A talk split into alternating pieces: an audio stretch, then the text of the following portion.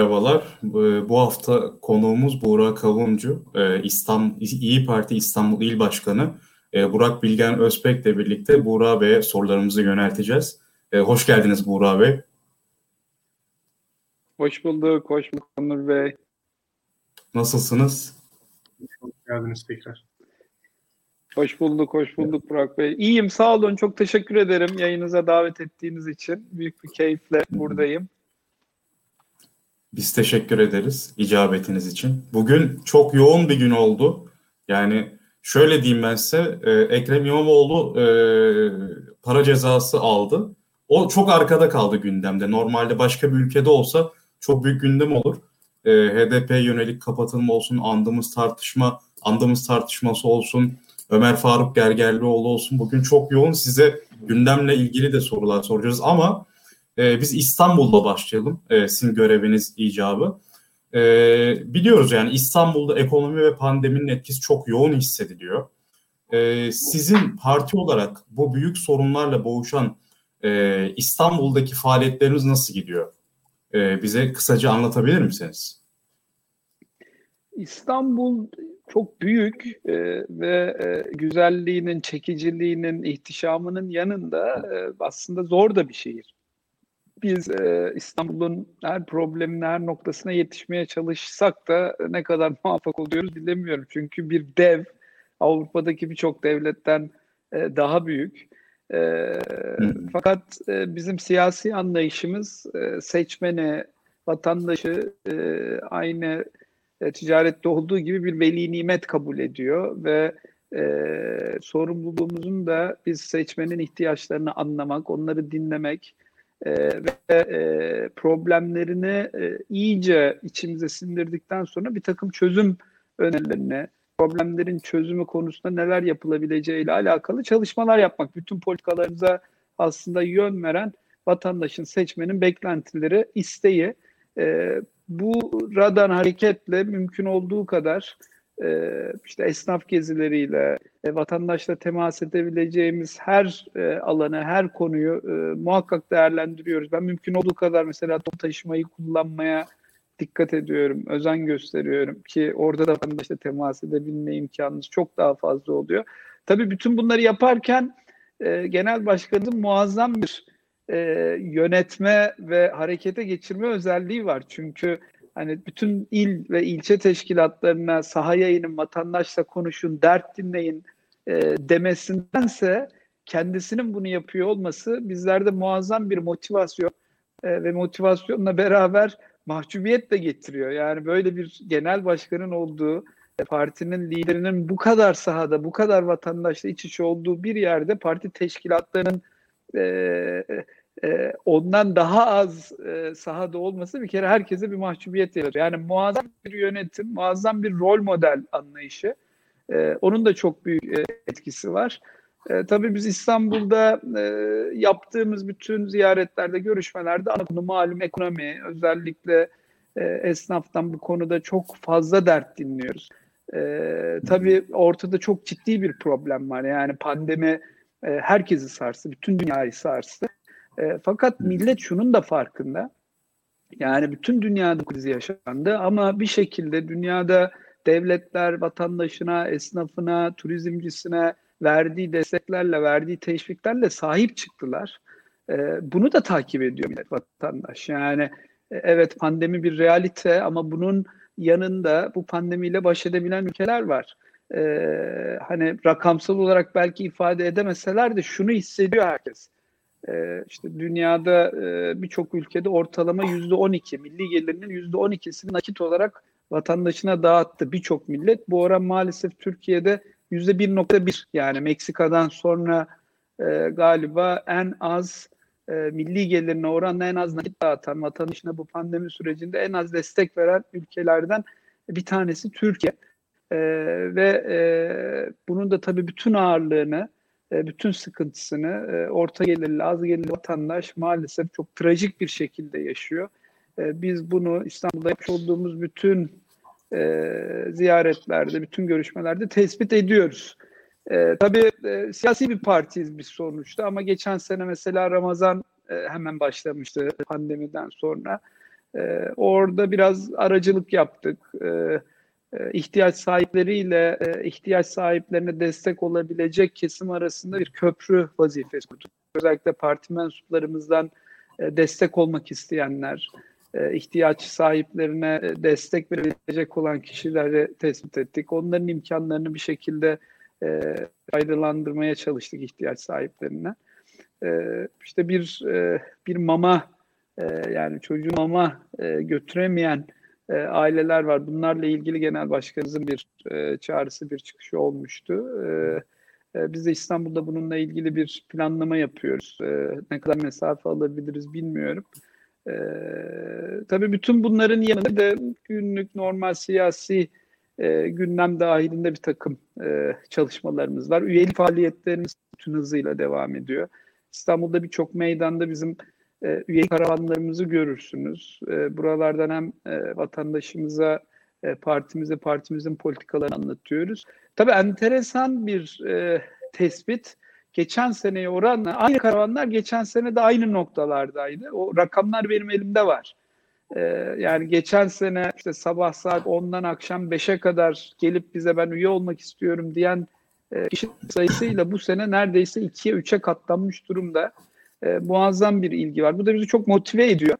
Yani böyle karavanların başında e, cazgırlık yapıp e, gel vatandaş şeklinde bir, e, bir bir çalışmamız da yok ama ona rağmen sokaktan geçen partiyi, genel başkanımızın resmi, e, partinin logosunu gören merakla geliyor. İşte bir iki merhabadan sonra e, dediğim gibi geçen seneye göre 2-3'e katlandı e, üye sayımız. Yani anketlerdeki İyi Parti'nin oy oranındaki artışları e, biz sahada üye sayılarımızda e, çok net görüyoruz. Vatandaşla yapmış olduğumuz görüşmelerde de hissediyoruz bunu. Yani her her dükkan muhakkak bir çay bir kahve için bizi buyur ediyor. Bir de mesela en son geçen hafta e, bu e, Divanhane Karakolu ile ilgili bir e, bir tepkimiz oldu. İstanbul İyi Parti Teşkilatı olarak 150-160 yıllık bu tarihi e, Osmanlı mirasını e, yıkıp e, başka bir yere taşıma, hemen 25-30 metre arkada başka bir yere taşıma gibi bir e, faaliyet yapılıyor şu anda. İstanbul Büyükşehir Belediyesi e, Kültür Daire Başkanlığı bunu engellemek için çok çaba gösterdi. Ancak maalesef muvaffak olunamadı işte yol geçecek gerekçesiyle veya yolu genişletme e, nedeniyle e, bu tarihi binanın yıkımı e, söz konusu oldu ve yıkım işlemi başladı. Biz de bunu durdurabilmek, engelleyebilmek için e, bütün parti teşkilatlarımız orada toplandık. Tabii işin arka planında da tam net e, emin olmamız gerekiyor ama hemen arkasında bir Haliç Port e, inşaatı var. Haliç Port Katarlılara ait e, oraya çok büyük bir otopark yapılıyor. Otopark çıkışının e, önünün rahatlatılması, açılması sebebiyle de bu taşıma işleminin yapıldığına dair e, bir e, bir çok kuvvetli bir ihtimal var. Çünkü yol genişletme e, ihtimali ortadan kalktı. Yolun güzergahı değişti. E, dolayısıyla ortada yolun genişletilmesiyle ilgili bir sebep yok. Bir neden de yok. E, ve biz bu soruya cevap bulamadık. Neden 160 yıllık tarihi divanhane karakolunu yıkıyorsunuz. Neden 25 metre arkaya taşıyorsunuz diye bunu e, sorduk ama e, bu hiçbir şekilde net olarak yanıtlanmadı. E, bu da yaptığımız çalışmalardan bir e, başka e, örnek. E, ama özet olarak seçmen veli nimetimiz vatandaşı dinlemeden siyaset yapmak e, sizi yanlışa götürür. Asıl olan millettir. Tabii. Şimdi Buğra Bey e, size olan teveccüh artıyor. Ama bunun tek sebebi pandemi koşulları değil. Çünkü diğer partiler gördüğümüz kadarıyla kendi çizgilerini, kendi oy potansiyellerini muhafaza ediyorlar. Ama e, bütün araştırmalarda dinamik olan parti İyi Parti. E, bir yükseliş trendi içerisinde. E, hatta bana sorarsanız ölçmekte zorlanılıyor. Çünkü bazı araştırmalar %15'in üstünde gösteriyor. Bazı araştırmalar %12-13 arası gösteriyor. Ama nihayetinde kendi oy potansiyelini %20-30 olarak asgari e, olarak konuşuyorum. Arttırmış bir partiden bahsediyoruz. Söylediğiniz gibi bir teveccüh var. Ve bunun tek sebebi de pandemi değil. Sadece pandemiyle açıklayamayız. Son bir senedir İyi Parti'de bir değişiklik var. Yani grup konuşmaları farklı. Ve siyaset yapma tarzı farklı. Çarşıya, pazara gidiyorsunuz. Anadolu'da ilçe ziyaretlerinde bulunuyorsunuz.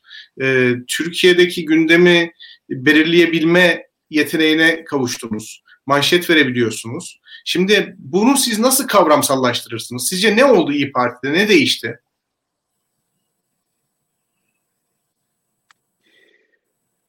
Ya çok tabii kolay olmadı bu. Ee, çok zor oldu. Bence e, e, şöyle kendim kendi yaşadıklarımdan örnek vereyim. Ee, bir makul e, makul yakalama çabası, e, makul e, olma ihtiyacı ve gereksinimi bu ülkenin var ve gerçekten bizim de buna yönelik ciddi bir çabamız var. Ben bunun çok etkili olduğunu düşünüyorum.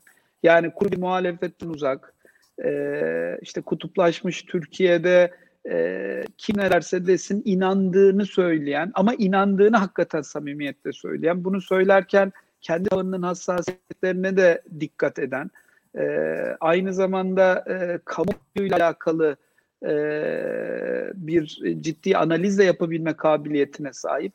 Teşkilatlarıyla genel merkezi arasında da e, iyi bir e, iyi bir e, e, iletişim kurabilme kabiliyetine gün geçtikçe kazandı İyi Parti. Bu da ortaya samimi, ciddi ve ne yaptığını bilen bir görüntüyü çıkarttı. Tabii bu da kolay olmadı. Ben çok e, şu benzetmeyi çok seviyorum. Çok yerde de yaptım. Partinin doğuşu da aynı bir insanın e, doğuşuyla çok benzer, çok örtüşüyor.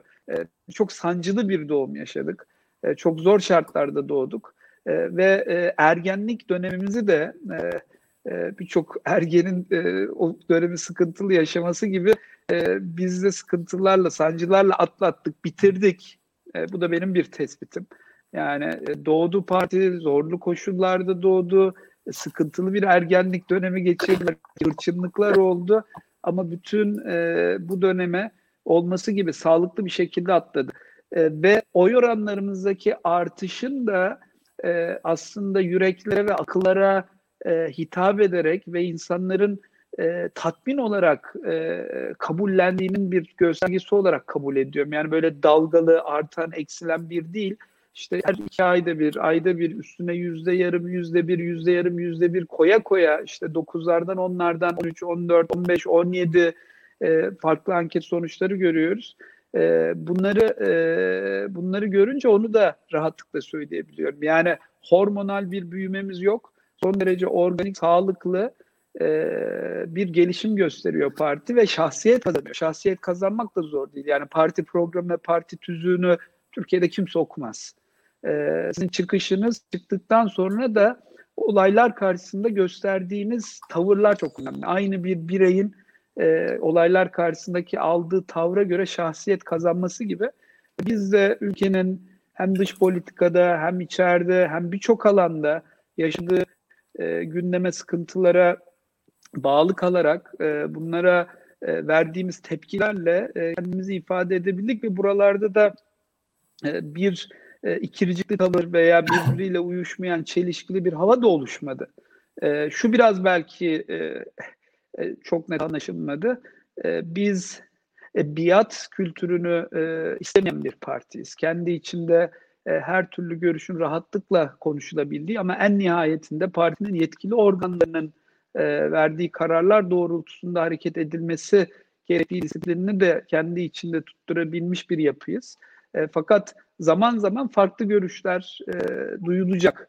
Duyulması da gayet normal. Bu da partimizin bir zenginliği, e, bir görüşü, e, ortak hakla inanan bir duruşu var ve bunu da lafta değil, e, icraatta da göstermeye başladı.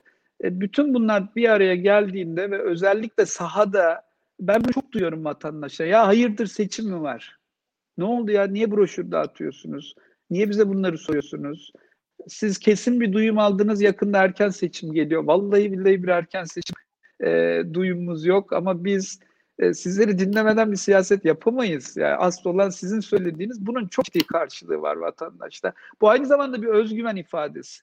Yani bizim İstanbul'da girmediğimiz ilçe yok. E, çok farklı kesimlerden çok farklı fikirlere sahip insanlar zaman zaman eleştiriler de oluyor. Çok sert tepkiler, e, yanında çok muazzam iltifatlar alıyoruz. Ama orada bulunmak, eleştirilere bile doğrusunuz, evet bunu değerlendirelim, çok kıymetli, çok önemli tepkisi e, iyi niyetimizin de halis olduğunun çok e, çok net somut bir göstergesi. Bütün bunlar e, Bilgehan Bey rakamlara da yansıyor. Ben e, burada görüyorum partideki e, yükselmeyi. Siz tepkilerden şimdi, de bahsettiniz. Ee, ben araya girdim ama e, şimdi tepkilerden bahsettiniz. İyi Parti'ye en çok tepki verilen e, noktalardan bir tanesi İyi Parti'nin HDP ile olan ilişkileri. Malum bugün de Ömer Faruk Gergerlioğlu'nun vekilliği düşürüldü. E, akşamüstü de biz HDP'nin kapatılmasına yönelik bir dava haberini aldık. E, gündem şu an aslında onunla çalkalanıyor. E, bu noktada sizin e, görüşleriniz neler? Hani parti e, bu konuda nasıl bir tutum takınacak? Yani şu an aslında parti merkez sağ ve milliyetçilik e, arasında konumlanıyor. Kimisi diyor ki İyi Parti daha çok merkez sağ parti gibi olmalı. Bu konuda daha esnek olmalı. Kimisi de diyor ki işte Türkiye'de 2010'larda bir milliyetçileşme var. Merkez sağ mevsimi bitti. Milliyetçilik neyi gerektiriyorsa onu yapsın diyor. Yani iki farklı yaklaşım var. Ee, ilk bahsettiğim yaklaşıma yakın olanlar İyi Parti'yi çok eleştiriyor. Yani e, HDP ile ilişkiler konusunda e, demokrasiden uzak buluyor İyi Parti'yi. Sizin e, bu eleştirilere cevabınız ne olur? Şöyle şimdi e, tepkiler e, derken olumlu ve olumsuz tepkiler veya e, farklı tepkilerle karşılıyoruz sahada. Aslında o farklı tepkiler de şu hissiyatı veriyor bize. Biz merkeze konumlanmak için bir çaba göstermesek de makule arayışımız, inandırıcı söylememiz bizi oraya doğru götürüyor. Ve sahadaki tepkilerden ben bunu çok net anlıyorum. Mesela bu, bu, bu yaşadığım olayı da çok anlatmayı e, çok seviyorum çünkü e, gidişatın ve partinin nereye nasıl konumlanacağının bir göstergesi olması açısından yaşanmış bir örnek. Mesela bir e, ilçede geziyoruz, bir e, seçmen e, bize e, biraz stemde bulundu. Dedi ki ya iyisiniz, hoşsunuz, sizi seviyoruz, yerli ve millisiniz ama durduğunuz yer yanlış. Yani Millet İttifakı e, anlamında bunu söylüyor. Teşekkür ederiz dedik. Çok kıymetli bu görüşler. Değerlendireceğiz dedik. Ayrıldık 100 metre yürüdük yürümedik bir başka seçmen önümüzü kesti. E, Millet İttifakı'yla alakalı en ufak bir olumsuz tavrınızı görürsek hakkımızı helal etmeyiz. İki elimiz yakanızda olur dedi. Yani e, iki taraftan da e, burada olun, bizde olun. E, işte bir taraf buradan kopmayın, öteki taraf bize gelin durduğunuz yer yanlış e, şimdi e, bunu söylenmesinin e, sebebi e, demek ki bir kıymeti harbiyesi var gösterilen tavrın. Yani bir e, bir makul yakalama çabasının e, alınmış olma e, durumu var karşımızda. E, bizim merkez milliyetçi, biz biz milliyetçi bir partiyiz. Kendimizi ilk günden e, bu şekilde tanımladık. Türk milliyetçisi olarak tanımladık, tarifledik. E, ve e, teröre terörle arasına mesafe koymayan hiçbir yapıyla da e, yan yana gelmek istemediğimizi çok net söyledik. Ama aynı zamanda hakkın, hukukun, adaletin de bizim için e, hava gibi, su gibi çok önemli olduğunu, ifade hürriyetinin, insan haklarının, demokrasinin de bizim için e, çok e, gerekli olduğunu ve bunun bizim vazgeçilmezlerimizden olduğunu da çok net söyledik.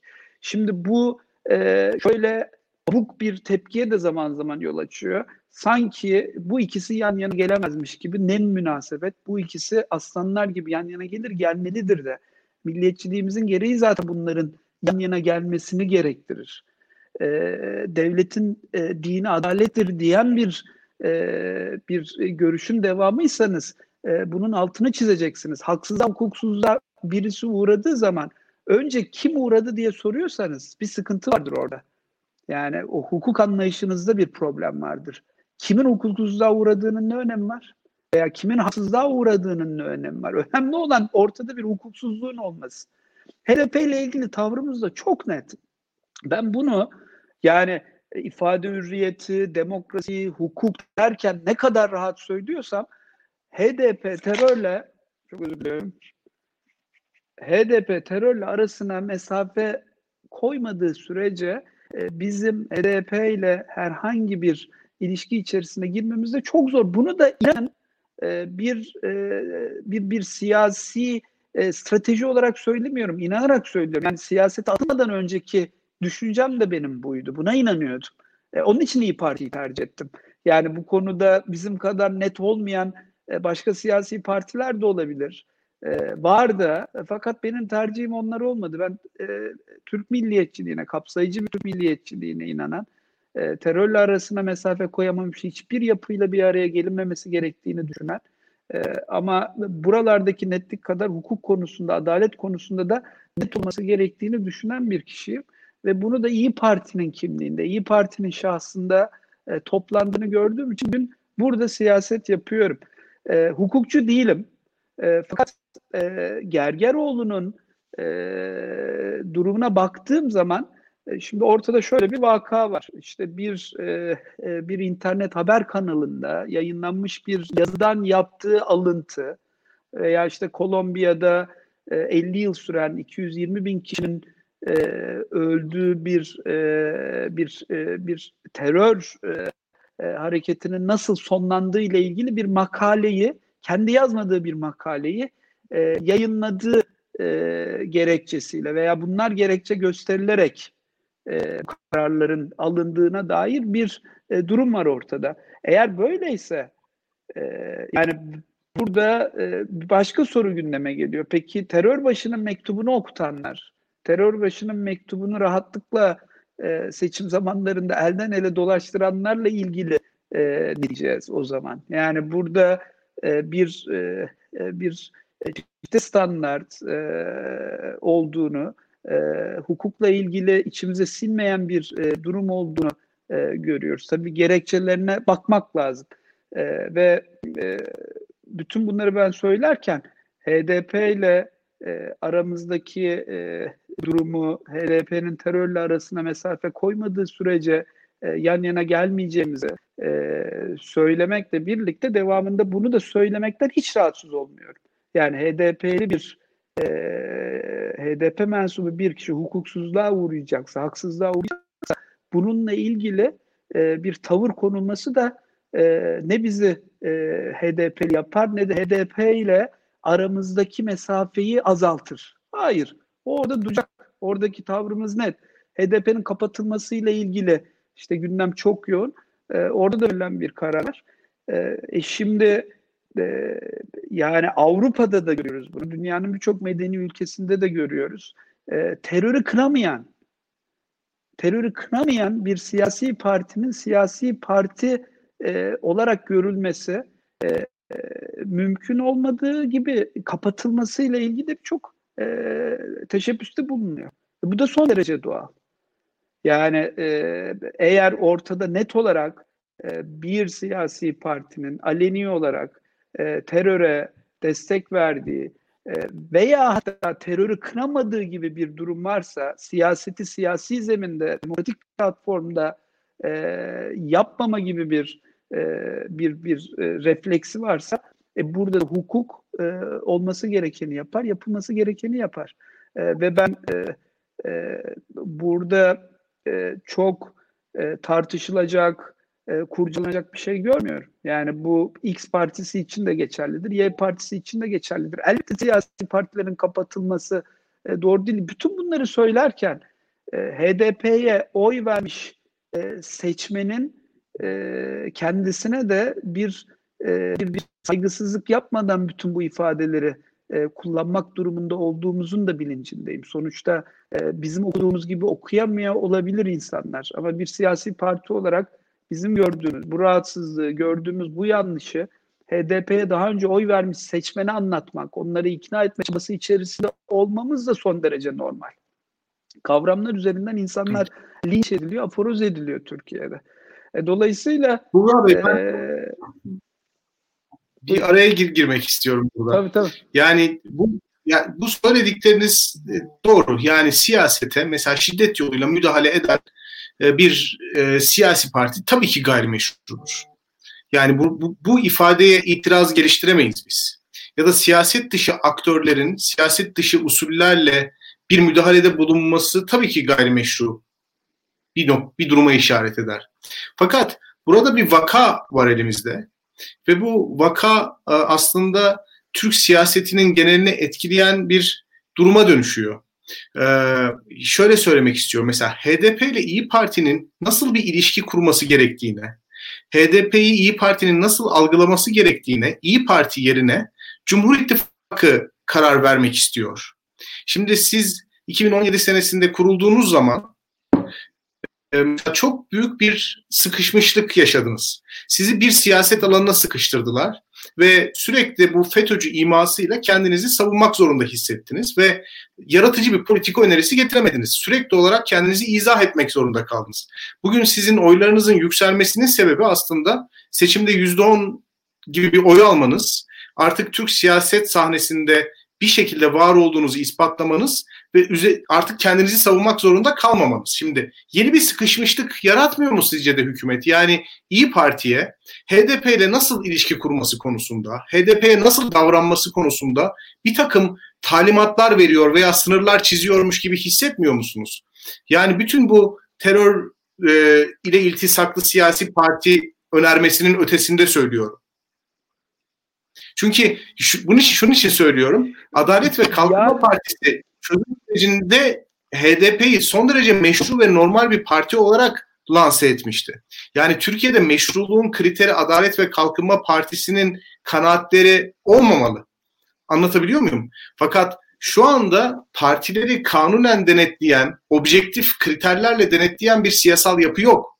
Yani biz devlet diye aslında kafamız da çok karışık. Cumhur İttifakı'nın aktörlerini baz alırsak eğer bu sıkışmışlığa hapsolmuş olmaz mıyız? Yani kendimizi buraya hapsetmez miyiz?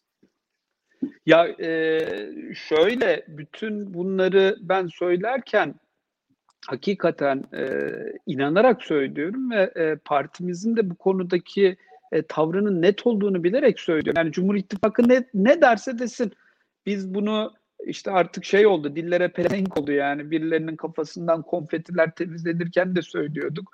Ee, biz bunu Oslo'da Dolmabahçe'de müzakereler yapılırken de söylüyorduk. Dün de söylüyorduk, bugün de söylüyoruz. Hiç umurumuzda değil. Ee, yani e, Cumhur İttifakı'nın ne dediği hiç zerre kadar umurumuzda değil. İşte andımızla ilgili tavrımız da çok net. Yani andımızla ilgili efendim Danıştay'ın verdiği karar yanlış. Ya, yani kime neyi anlatıyorsunuz? Yani Danıştaylık bir durum yok ki. Ee, biz önerge vermişiz o konuda. Kimlerin red verdiği, kimlerin çekimser e, durduğu da çok net belli.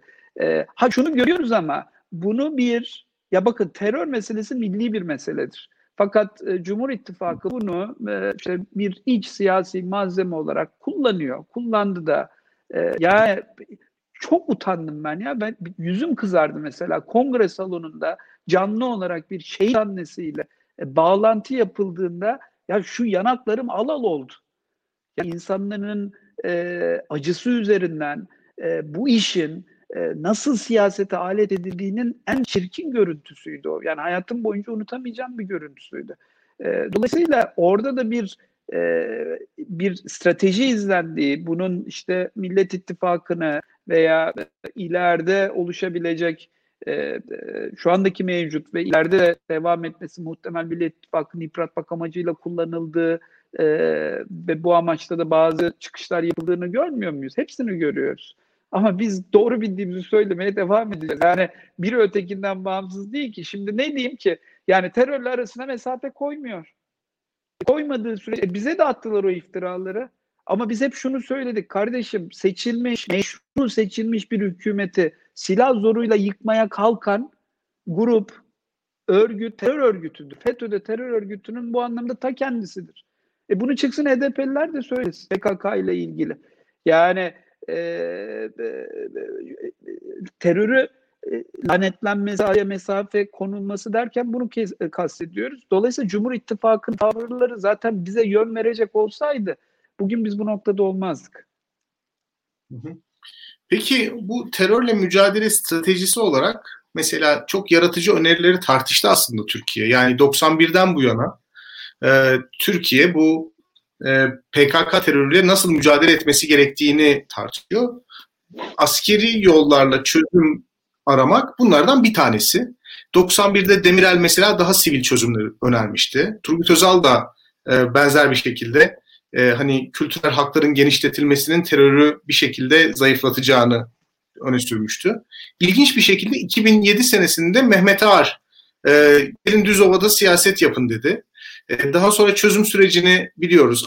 Adalet ve Kalkınma Partisi tarafından önerildi. Yani aslında terörle mücadele konusunda Türkiye askeri seçenekler dışında başka seçenekleri de çok tartıştı. Hani biz bunlarla yeni tanışmıyoruz. Şimdi e, siyaset yapma alanını genişletmek e, HDP milletvekilleri için. Yani İmralı'yı çözümün adresi olarak görmeyen, sivil siyasetin, meşru siyasetin aktörü olmak isteyen, Türkiye'lileşme projesine destek veren, Türkiye'nin sorunlarını etnik bir gözlükle değil de bir vatandaş gözlüğüyle okumak isteyen HDP'lilerin mesela o torbaya atılması sizce doğru mu? Ya da İyi Parti'nin bu konuda tavrı ne olur? Mesela Ömer Faruk Gergerlioğlu bana sorarsanız hani ideolojiler ve partiler üstü, etnisiteler üstü bir isim. Hani onun e, çözüm için Öcalan'ı veya İmralı'yı veya Kandil'i gösterdiğini hiç görmedim. Böyle bir tavır içerisinde olduğunu da düşünmüyorum. Mesela şimdi en ılımlı isimleri topladığınız zaman zaten radikallerin sesi duyulmuş oluyor ve belki de hükümetin politikası böyle bir şey. Hani bu konuda İyi Parti'nin bu geleneksel e, refleksin ötesinde bir önerisi olacak mı? Valla yani ben az önce e, biraz e, orada e, kanaatimce somut bir şey de söyledim. Yani hukuksuzluğa, haksızlığa uğrayan e, kim diye soru sormak e, bu ülkenin en büyük problemi. Yani e, ne önemi var, ne anlamı var. Önemli olan bir hukuksuzluk, bir haksızlığın ortada olması. E, Sayın Belgeroğlu'nun e, yani bana göre bulunduğu yer yanlış. Çünkü e, işte az önce o konuyla ilgili görüşümü net olarak söyledim. Ama bununla birlikte e, Gergeroğlu'nun e, terörle e, bir ilgisi, alakası, e, uzaktan yakından e, terörü teşvik edecek, tasvip edecek e, bir davranışı e, olmadığını hatta tam tersine e, hiçbir şekilde bunları meşru görmediğini, e, kendisi bir doktor, Doğu Türkistan'la ilgili e, mecliste vermiş olduğu e, çaba, önergeler de aşikar. E, yani bütün bunları tabii görerek, değerlendirerek e, hareket edilmesi e, gerekiyor.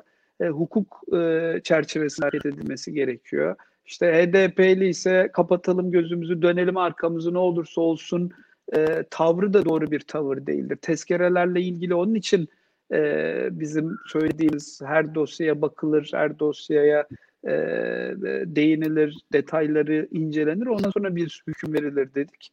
E, e, tabii ki e, terörün tamamlanması, e, te, şey terörün bitmesi, e, Türkiye'de akan bu kanın durması 1984 yılından beri yani Eruh'tan beri bitmeyen ya biz öyle doğduk 1984'te ben 11 yaşındaydım. E, geldim 48 yaşına bitmedi. Yani 450-500 milyar dolar e, bu ülke para harcandı bu bela için. E, binlerce insanın e, canına mal oldu. Binlerce şehidimiz var. E, ve bunun çözülmesi, bunun bitmesi herkesin arzusu. Yani e, hani HDP ile ilgili tavrımızı bu şekilde söylediğimiz zaman e, bu tarafta da e, ya işte devam etsin gibi bir şey olabilir mi? E, yani bunu engellemek için e, atılacak her türlü e, terörün tamamlanması için, akan kanın durması için e, bir e, çaba gösterilmesi gerekiyor. E, belki e, yeni, farklı şeyler söylenmesi gerekiyor. Fakat e, orada metod olarak bizim şöyle bir duruşumuz var. İşte birçok insanın da aslında burada birbiriyle uyuşmayan, metodik anlamda uyuşmayan yaklaşımları var. Bir, betonun altına silahlar gömmediği sürece meşru bir e, zeminde zaten e, tartışma yapılma ihtimali yok. Yani biz e, hani e, ya şu işte silahı e, kenara bir koyun değil. Silahı kardeşim betonun altına gömeceksiniz. Bitti.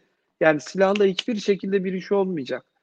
E, kesinlikle e, terör örgütüyle e, bu anlamda hiçbir şekilde hiçbir müzakere e, yapılmayacağını ve bunun hiçbir fayda getirmeyeceğini biz söylüyoruz. Ama e, tabii ki siyasi zeminde gelirler, fikirleri hoşumuza gitmese de o demokratik haklarını e, elbette ki kullanırlar. Ama bunun olmadığını sadece Türkiye'de değil, dünyanın birçok ülke, il, e, ülkesinde ters e, açıdan gördük. Tersten gördük. Yani önce e, bu terör örgütleri işte İra'da olsun, İspanya'da olsun e, bir kere e, silahlar gömüldü. Artık e, kesinlikle bir e, e, şiddetin e, uygulanılmayacağı konusunda e, netleşildi. Ondan sonra masaya oturuldu. Bunu yapmadığınız sürece işte çözüm sürecinde yaşadığınız yaşadı. Yani bunları e, tabii bir, e, bir bir analiz sonucu söylüyorum. Yani o kadar görüşmeler oldu, gidildi, gelindi. E ne oldu? O süreç ya elinde silah tutanların böyle 3 saniyelik, 5 saniyelik bir karar. iki dudağın arasındaki bir karar. Ve bir anda e, bir anda e, bambaşka bir mecraya gidildi. Çünkü karşınızda resmi, aklı selim, mantıklı konuşabileceğiniz bir grup yok. Neyse belli olmayan bir e, bir yapı var. Ne istediğini, amacının, hedefinin ne olduğunu bilmediğiniz, e, uyuşturucu e, ticaretinden tutun da e, her türlü suç unsurunun içerisinde olduğu bir yapı var karşınızda. Yani bunlarla neyi nasıl konuşabilirsiniz? Ha, siyasi zeminde tabii ki e, demokratik e, ortamda e, konuşulsun, görüşülsün e, ama terörle araya da mesafe konsun. Aslında orada temel sorun galiba İspanya örneğinden bahsettiniz. Mesela İspanya hiçbir zaman e, terör örgütüyle masaya oturmadı açıkçası. Evet. Yani muhatap olarak alıp meşruluk kazandırmadı. Ya onu söylüyorum ee, ben de. Bu, iç savaşların bitiminde e, hani Peter out diye bir opsiyon vardır. Artık silahlı mücadele anlamsızlaşır. E, 1980'lerden itibaren Madrid'deki devlet inşası, demokrasi inşası, işte Avrupa Birliği'ne giriş süreci gibi konulara eğildiler. Karşılıklı bölgeyle e, ülkenin geri kalan arasındaki ticaret hacmini arttırmaya çalıştılar. E, e tabi bölgeye bir de otonomi verdiler. Otonomi verdikleri zaman da birkaç tane parti birden ortaya çıktı. Yani aslında ETA'nın domine ettiği, bütün partilerin ETA'nın etrafında dolaştığı bir iç savaş atmosferinden çıkıp daha barışçı bir döngüye girdiler. Bizde maalesef e, yani ısrarla hükümetin muhatap olarak PKK'yı aldığını çözüm sürecinde gördük. Hatta HDP'yi de ısrarla PKK'nın yanına sokuşturduğunu gördük. Bugün HDP'liler hakkındaki birçok fezdeki tabii, tabii. Tabii, tabii. Hükümetin işte o çözüm sürecinde onlara yüklediği rolden ötürü mesela Kobani meselesinin aslında nasıl gerçekleştiğini hepimiz biliyoruz. HDP orada İmralı ile hükümet arasında bir aracı rol oynamıştı. Ee, böyle bir şey belki de böyle bir şey önerilebilir ileride. Yani siyaset alanını genişletmek ve PKK'yı muhatap almamak gibi. Sizin de burada parti olarak bir öneriniz var. İlk zamanlarda çok kullanıyordunuz bunu. Sonradan anlamadığım şekilde bu öneri biraz e, popülaritesini yitirdi ama çok kullanışlı olabilir. Bu nüfus cüzdanı meselesi. E, e, nüfus cüz, cüzdanının bir tapu evet. senedi olduğunu iddia ediyordunuz. E, o politikaya geri dönüş veya o söyleme geri dönüş gibi bir durum söz konusu mu acaba? Ya Burak Bey halen onu söylüyoruz. Ee, yani bizim e, bizim milliyetçilik anlayışımızda da bu kapsayıcı milliyetçilik anlayışı var. İşte andımızdaki e, Türk milleti kavramı, Türk kavramının da e, bir vatandaşlıkla alakalı, soyla alakalı olmayan ortak geçmişi, e, ortak tarihi, bugünü ve ortak gelecek endişesi taşıyan, bu topraklar üzerinde yaşayan, aynı kimlik kartını taşıyan herkes bu milletin mensubu. Bizim de siyasi parti olarak o kimlik kartına sahip herkese eşit şekilde, eşit derecede hizmet götürmek, onların mutluluğunu, onların refahını düşün, düşünmek bizim ödevimiz.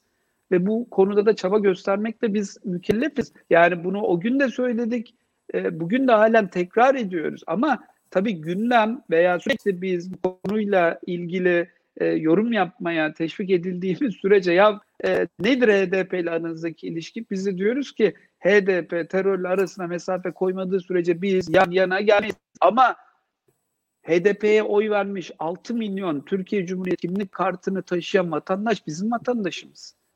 Ve onların ikna edilmesi, onlarla temas kurulması, e, onlara partimizin politikalarının anlatılması, onları dinlemek, onların dertlerini anlamak, taleplerini beklentilerini, sıkıntılarını e, bilmek, e, Edirne'deki vatandaşla ilgili nasıl bu endişeyi taşıyorsak Hakkari'deki vatandaşla ilgili de aynı endişeyi taşımak durumundayız. Bu bizim tariflediğimiz zaten Türk milliyetçiliği kavramının tam özü işte.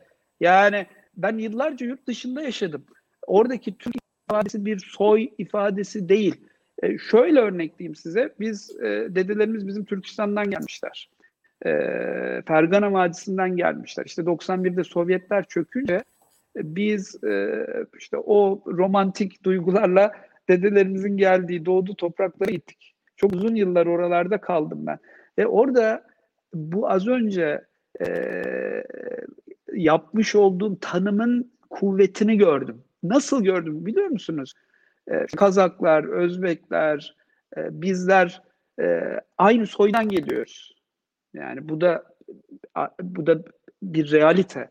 E, fakat aynı geçmişi, aynı tarihi paylaşmış olmamız, aynı e, dönemde ve gelecekte de birlikte aynı endişeleri duyuyor olmamızın getirdiği e, kuvveti orada gördüm ben. Nasıl gördüm? E, işte Kazakistan'daki e, bir e, Kazak vatandaşıyla e, kurabildiğim diyalogla işte Türkiye'den, Kayseri'den ya da e, Van'dan ya da Trabzon'dan herhangi bir vatandaşla oturduğumda yapabildiğim sohbetin e, şiddeti e, çok farklı. Niye? İşte dil, geçmiş yani biz Cüneyt Arkın'ı konuşuyoruz, Beşiktaş'ı konuşuyoruz, Süleyman Demirel'i konuşabiliyorsunuz. Konuşacak o kadar çok şeyiniz var ki. İşte ortaklık dediğiniz bu, ortak duygu dediğiniz bu. Aynı topraklar üzerinde yaşıyor olmanın getirdiği güç, bak kuvvet bu. Ee, e, öteki tarafta da e, yani işte soydaş dediğimiz e, Kazaklı, Özbek'le de çok keyifli sohbetlerimiz oluyor. Ama bir noktadan sonra e, ötekiyle olduğu kadar yapamıyorsun. Çünkü arada 70 yıllık, 80 yıllık bir mesafe var. Aynı dili konuşuyorsak da dilde bir e, aksan e, farkı olabiliyor. E, o da mesela e, Sovyet döneminde birlikte yaşadığı e, işte Rus, e, Ivan'la Igor'la daha fazla konuşabiliyor. Çünkü aynı ülkede aynı vatandaşlar. E, fakat bu şu anlama gelmez. Soy birliğinin de önemi var. Çünkü işte Hoca Ahmet Sevi Türk tasavvufunun e, başlangıcıdır e, Kazakistan topraklarındadır. Buhari Hazretleri, efendime söyleyeyim işte e, Ulu Bek, Emir Timur, Alişir Nevai, güzel Türkçemizin e, en önemli şahsiyetlerinden Divan-ı Lügat-ı Kaşgarlı Mahmut. Yani tabii ki oralara da bakacağız. Tabii ki oralarla ilgili endişelerimiz olacak. Tabii ki Doğu Türkistan'la ilgili e, konunun da bayraktarlığını yapacağız. E, bu da çok normal. Bundan daha doğal bir şey olamaz. Fakat andımızdaki geçen kavram e, ve e, e, yapmış olduğumuz e, tarifte tamamen e, işte Atatürk milliyetçiliği dediğimiz Mümtaz Turan Hoca'nın tariflediği e, yaklaşım bizler için esas olandır. Milliyetçilik tanımı içerisinde çok farklı tanımlar görürsünüz. Nihal Atsız'ın milliyetçilik tanımı vardır. Nihal Atsız muazzam bir e, bana göre tarihçidir, edebiyatçıdır. Yani halen e, döner okurum ben Bozkurtların ölümünün dirilişini. E, işte e, oğlum 14 e, yaşına girdi 19 Ocak'ta. Doğum gününde hediye ettim. Ama Nihal Atsız'ın milliyetçilik tarifi vardır. Mümtaz Turun'un milliyetçilik tarifi vardır. İkisi arasında çok ciddi fark vardır. benim yapı itibariyle, bakış açısı itibariyle Nihal Atsız'ın yaptığı milliyetçilik tarifini bugün anlatmam, veya savunmam veya kabul etmem e, Mümtaz Turan'a göre imkansızdır. Mümtaz Turan'ın yapmış olduğu e, e, geçerli olandır. Anlatabiliyor muyum? Yani bu e, bu bu bu açıdan bak bu açıdan değerlendirmek, e, bu açıdan yaklaşmak gerektiğine inanıyoruz. E, bu da e, sorunun soruyu da kapsıyor. Yani o o bölgeye bakış çok önemli şeyler söylüyorsunuz bana sorarsanız. Ee, hani hakikaten e, e, milliyetçilerin bu konulara temas etmesi ve bu konuda açık açık bir şeyler söylemesi çok kıymetli Türk siyasi hayatı açısından. Ve İyi Parti'nin e, milliyetçi, demokrat, kalkınmacı gibi söylemleri var fakat bu söylemleri de tanımlama ihtiyacı doğuyor tabii haliyle. Ee, en azından bunun milliyetçi kısmını tanımlamış oldunuz. Şimdi demokrat kısmına gelelim. Demokrasi için bize ne vaat ediyorsunuz? Valla demokrasi için e, önce biraz izleyin İyi Parti'yi. E, yani sizler izliyorsunuz ama hani sizler vasıtasıyla bizi dinleyen de seçmenlerimize, vatandaşlarımıza seslenelim. Demokrasi için ne vaat ettiğimiz aslında parti içerisinde yapmış olduk yapmış olduğumuz e, kongrelerle, yapmış olduğumuz çalışmalarla da ne vaat ettiğimizi gösteriyoruz.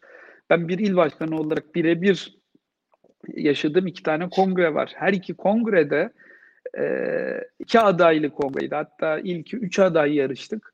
İkinci kongrede iki aday yarıştık ve Türkiye'de birçok ilde hatta birçok ilçede İstanbul'un birçok ilçesinde üç aday dört aday yarıştı. Ve e, mahallelere kurulan sandıklarla yani üye, üyelerden çıkan delegeler, delegelerin mahallelerde yaptığı seçimler hani Türkiye'de merkez, merkez sağ partilerinde çok görmezsiniz bunlar.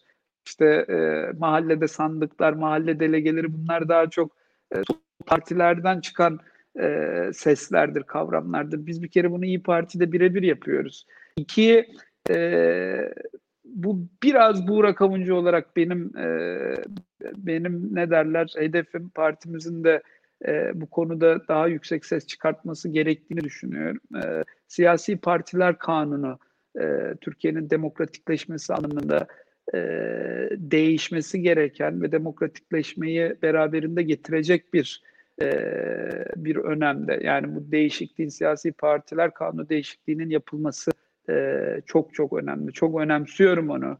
İstanbul'da e, üçüncü yılıma doğru giriyorum. Üç yıldır il başkanı e, il başkanlığı yapan birisi olarak şunu çok net söylüyorum. Arzum şudur.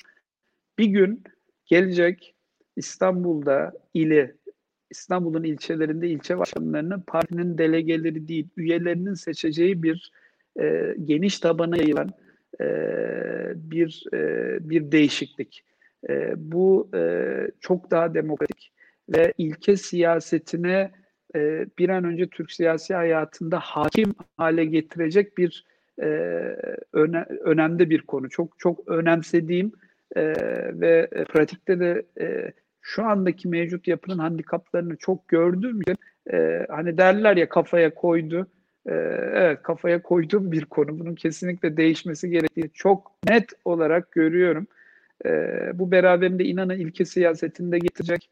E, bugün Türkiye'de yakındığımız birçok şeyi, adamcılığı, kayırmacılığı, nepotizmi, e, işte yandaş, yandaşçılığı hani deniyor ya her muhalefet bunu söyler iktidara gelen e, her muhalif daha önce muhalif olmuş partide işte bir ay önce e, eleştirdiği her şeyi aynen yapmaya başlar. İşte yakınlarına imkanlar sağlanır, e, adam kayrılır e, vesaire vesaire. Bunların hepsinin temelinde ben siyasi partiler kanunundaki şu andaki mevcut yapının olduğunu e, düşünüyorum ve bunun değişmesi gerektiğine inanıyorum. Ee, biz ne vaat ediyoruz? Ee, iki, iki, iki cümleyle özetleyeyim. Bir, e, aynısı işte kişinin lafa bakılmaz. İyi Parti'nin 3 yıl içerisinde yapmış olduğu kongrelerle bu konuda ne kadar samimi ve ciddi olduğunu ne olur e, görsün kamuoyu. Biz de bunu anlatalım. E, iki siyasi partiler kanununa muhakkak e, e, odaklanalım. Parlamenter sisteme, güçlendirilmiş parlamenter sisteme dönülmesi konusundaki e, bizim çavrımız, çabamız da çok net. Cumhurbaşkanlığı hükümet sisteminin e, bu ülkeye hiçbir hayır getirmediğini, adeta bürokrasinin kitlendiğini, artık aranılamadığını çok net olarak görüyoruz. Kuvvetler ayrılığının e, muhakkak tesis edilmesi gerektiğini ve e, millet tarafından denetlenebilen şeffaf e, ama kuvvetli bir devlete ihtiyacımız olduğunu, e, devletin değil milletin kutsal olduğunu ama devletin kut olduğunu, yani önemli olduğunu fakat kutsal olanın millet olduğunu e, düşünen ve demokrasiyi de içine sindirmiş bir partiyiz. Avrupa Birliği konusunda bir e, hareket görecek miyiz İyi Parti'den? Yani e, Türk milliyetçi seçmeni Avrupa Birliği konusunda aslında e, yani 2000'lerin ilk 10 sene çok alerjik davranmaya başladı. Çünkü Avrupa Birliği'nin e, Adalet ve Kalkınma Partisi'nin programını maskelemek için hatta meşrulaştırılmak için kullanıldığını düşündüler. E, halbuki e, Sayın Genel Başkan'ın 2000'li yılların başında verdiği mülakatlarda Avrupa Birliği projesine o kadar da uzak olmadığını görüyoruz. 90'lı yılların hükümetleri Avrupa Birliği konusunda aslında çok önemli adımlar attılar. Bürokratik ve teknokratik anlamda. Uyum yasalarının altyapısının hazırlanması konusunda. Ve bu aslında Türkiye'de bir milli politikaydı çok uzunca bir süre. Milli Güvenlik Kurulu bunu destekliyordu ve Avrupa Birliği üyeliği muasır medeniyet seviyelerine ulaşmak için bir e, vasıta olarak görüldü. Şu anda hiçbir partinin Avrupa Birliği konusundan bahsettiğini görmüyoruz. Bu aslında bir medeniyet projesi günün sonunda. Zor günler geçiriyor olabilir.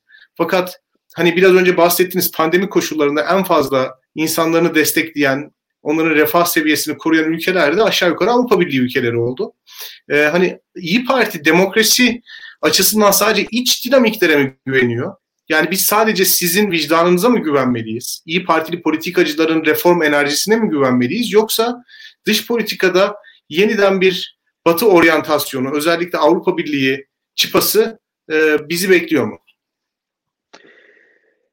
Avrupa Birliği'ne e, girmek, Avrupa Birliği'ne üye olmak e, bir, e, bir konu başlığı. E, Avrupa Birliği'ne üye olmak için Avrupa'daki standartları ülkemize taşıma mecburiyeti de ikinci konu başlığı. İkisini e, belki ayrı ayrı konuşmak lazım. O şekilde daha rahat ifade edeceğim kendimi. İşte Brexit'in konuşulduğu, hatta şimdi Frexit'in konuşulmaya başlandığı bir Avrupa Birliği var karşımızda. Şimdi bizim amacımız, hedefimiz ne? Biz yaşanabilir, e, güvenli, huzurlu, istikrarlı, e, refah içerisinde gençlerin bu ülkede yaşamaktan gurur ve onur duyduğu, yurt dışındaki birçok gencin de Türkiye'de yaşama hayalleri kurduğu e, bir ülke olalım istiyoruz. Ve bunu yaparken de önümüzde iki yol var. Bunlardan bir tanesi ya kendimiz yeni bir e, yeni bir sistem, yeni bir yaklaşım getireceğiz. E, ya da dışarıdan tamamen e, bunu becermiş, bunu yapmış bir yapıyı model olarak kabul edeceğiz. Ya da üçüncü yol bu ikisini harmanlayacağız. Üçüncü yol en doğru, en makul, en mantıklı yol. Yani bu ülkenin genleri, kültürü, geçmişiyle e, bu işi dünyada iyi yapan ülkelerin metodunu, yaklaşımını iyi analiz edip bunları bir araya getirebilme e, amacımız, kabiliyetimiz olmalı. Şimdi baktığımda ben kafayı kaldırdığımda bu Uganda'da ise Uganda'ya bakalım. Kenya'da ise Kenya'ya bakalım. Nijerya ise bu Nijerya'ya bakalım. Ee, eğer arzumuz Rusya gibi olmaksa Rusya'ya bakalım. Ama e, eğer bunu biz Avrupa'da görüyorsak da e, orada e, bunun e, yaşandığını hissediyorsak da orayı inceleyip oradaki yapıyı, oradaki metodu, oradaki yaklaşımı e, kendi ülkemizde, kendi ülkemizin değerleriyle harmanlayarak tesis eden en mantıklı, en doğru yol olduğunu düşünüyoruz. Bu hiç kimseyi batıcı, bu hiç kimseyi işte e, emperyal batının adamı falan yapmamalı. Yani bu hastalıklı kafayı da anlamıyorum ben. Yani e, şimdi geçen bir e, e, bir e, bir grupla sohbet ediyoruz. Efendim işte e, Batı emperyalizmi, Amerikan emperyalizmi, İngiliz emperyalizmi vesaire işte sürekli bundan bahsediliyor. Dedim ki emperyalizmin tanımını bana bir yapar mısınız? Başka ülkelerin kaynaklarına e, sulanan, o ülkelerin kaynaklarını sömürmek isteyen, kendi ülkesinin güçlenmesi için başka ülkelerin e, kaynağını e, arsızca e, ve e, sinsice e, sömürmeye, yok etmeye çalışan her devlet, her ülke emperyaldir. E, peki dedim Rusya ya işte akıllı olmamız lazım. Ya nasıl akıllı olmamız lazım? Akıllı olmamız lazım. Neyin Ya işte biz e, Güney şeyde Suriye'de, Irak'ta PKK ile terör gruplarıyla mücadele ederken bir tek sırtımızı oraya dayamamamız lazım. Ya onu sormuyorum. Rusya emperyal mi değil mi? 10 dakika sonunda Rusya'nın emperyal olduğunu söyletebildik. Peki Çin e, Çin'in asla emperyal olduğunu kabul etmiyor. Tam etmişsinizdir konuştuğum grubun kim olduğunu. Şimdi ya bu bu anlaşılması çok zor. Hani e, böyle dini yobazlık dediğimiz bir kavram vardı. Bu da ideolojik yobazlık. E, yani e, biz model olarak kabul edeceğimiz işte insan hakları konusunda, hukuk konusunda, e, eğitim konusunda, ekonomi konusunda dünyanın diğer ülkelerine göre bu işi e, biraz daha iyi yaptığına inandığımız ülkelere baktığımız zaman e, işte Batı emperyalizminin, Batı'nın adamı gibi yaftalanıyoruz. Öteki taraf e, Rusya'da Çin emperyalizmi demekten bile imtina ediyor. Hiçbir şey olmuyor. Onlar işte e, bağımsız Türkiye, millici, yerlici vesaire oluyor. E, gene kavramlar üzerinden Türkiye'de e, e, kutuplaştırma, ötekileştirme ve bir grubu, bir kesimi e, linç etme gibi bir, e, bir bir yapı var. Avrupa Birliği'ne üyelik hedefi bize e, bir zarar getirmez. Avrupa Birliği'ne üyelik hedefi e, en azından biz Avrupa Birliği'ne üye olmasak da Avrupa Birliği'ne üye olmak için e, yapacağımız değişiklikler ki 25-30 yıldır bununla ilgili bir mücadele var. E, bunların Türkiye'nin hayrına olduğunu, Türkiye'nin hukuk konusunda, yargı konusunda, ekonomi konusunda, e, hatta eğitim konusunda birçok alanda e, oraya girmeye çaba gösterirken arzu ettiği seviyeye, arzu ettiği standartlara daha çabuk ulaşacağını, bunun bir e, bunun bir araç olarak, en azından araç olarak tutulması, kullanılması gerektiğini düşünüyorum. Avrupa Birliği bizi alır, biz Avrupa Birliği'ne gireriz. Bunlar ayrı mesele. E, çok Avrupa'nın iştahlı olduğunu ben düşünmüyorum.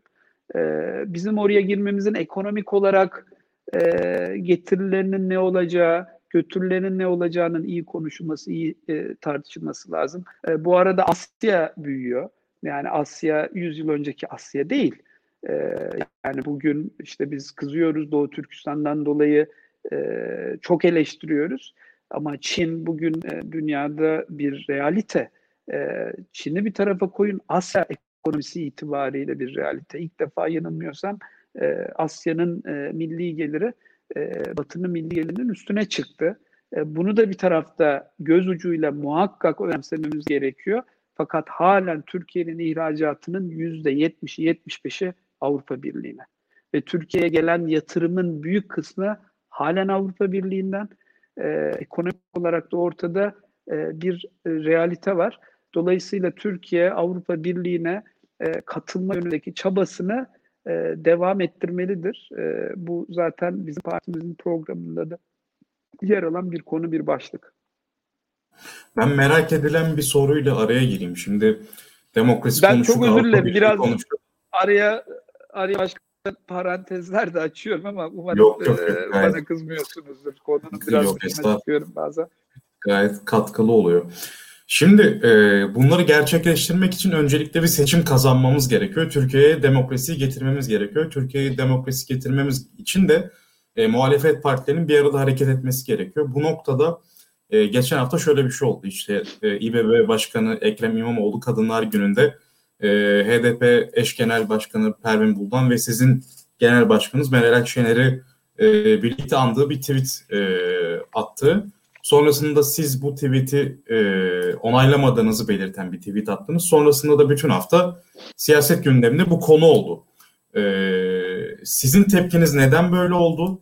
E, esasta mı anlaşamıyorsunuz? Usulde mi anlaşamıyorsunuz? Ve bizim endişemiz şu açık söyleyeyim ben. E, sonuçta biz demokrasiden tarafız. Tarafsız gazetecilik yapacak bir durum içerisinde değiliz şu an. E, demokrasi adına ben Millet İttifakı'nın e, devamı ve Millet İttifakı'nın tüm muhalefeti bir arada tutacak, tutacak e, kapsayıcı stratejileri gütmesini e, gönülden istiyorum. Aslında kendim için istiyorum bir vatandaş olarak. E, dolayısıyla bu tarz e, krizlerin ittifakta çatlak yarattığını söyleyenler ve bundan endişelenenler de var. Ben de onların endişelerini paylaşıyorum. Siz nasıl e, bakıyorsunuz bu olaya?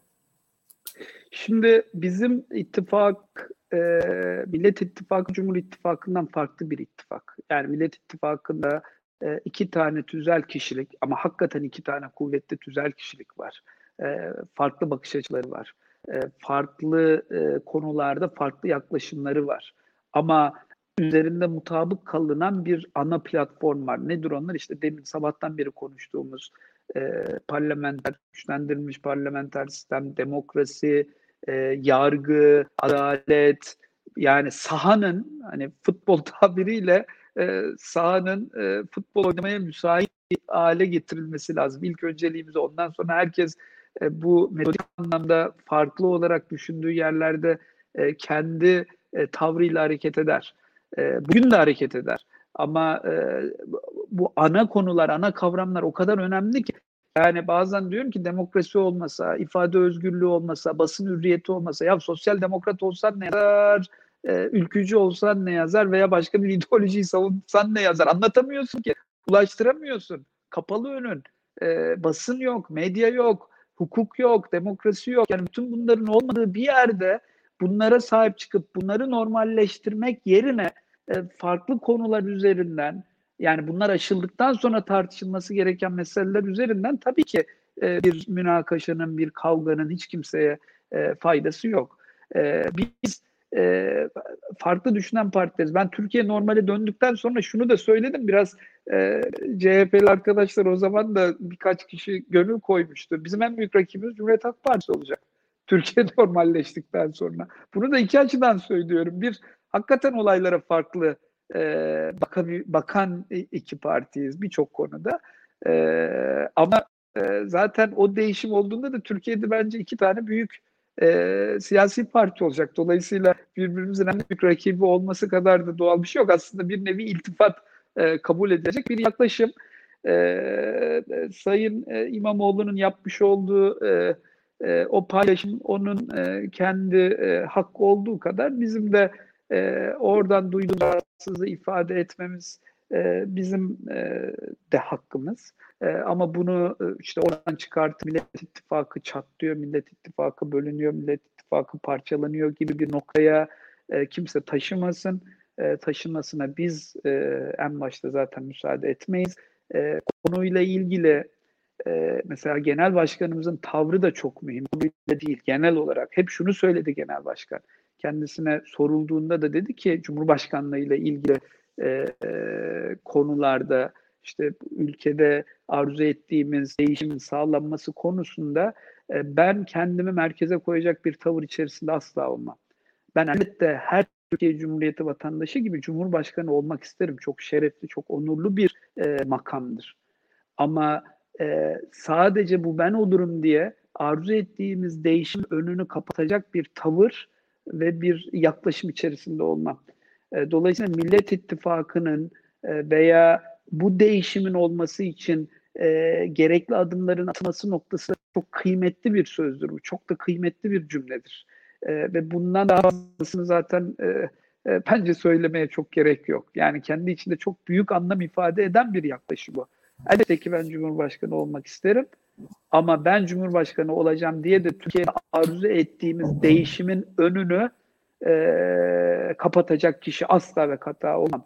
E, dolayısıyla bir hadise yaşandı. E, orada yapılması gereken e, yani yapılması gereken derken e, ben bir bu tür kriz anlarında veya yönetilmesi gereken konularda dört nokta var benim için önemli olan. Bir kendi ne hissettiğim, kendimin ne düşündüğü, kendimin o olayı yaşadığımdaki haleti ruhiyem, düşünce yapım, e, ruh halim. E, bu önemlidir. Kendinizi duyabilmeniz, kendinizi dinleyebilmeniz. Çünkü bu gösterdiğiniz tepkiye akseder. Sizin samimiyetinizi etkiler. E, bu önemlidir. Birincisi bu. İkincisi il başkanısınız ve e, sorumlu olduğunuz bir teşkilat var. Sorumlu olduğunuz bir yapı var. Onların fikirlerini, onların düşüncelerini aksettirmekle, yansıtmakla mükellefsiniz. İkincisi o. Üçüncüsü genel merkezinizle uyum içinde hareket etmek durumunuz var. Yani genel merkez, genel başkanımız, e, yani partinin e, e, partinin merkezinin bu konuyla ilgili e, duruşu bunu iyi tartmak durumundasınız ve e, ve yine çok önemli olan kamuoyu. Şimdi bu bu dört noktaya bakarak e, adım atmak durumunda kalırsınız siyasette. Ama bunlardan birini eksik bırakırsanız hata yaparsınız. E, bunlardan birisini fazla tutarsanız e, bazen belki tutmanız gerekir ama bu dengeyi gözetmeniz hep burada bak yani şunu yapamam ben ben Burak Avuncu'yum böyle düşünüyorum böyle hissediyorum öyle olacak değil.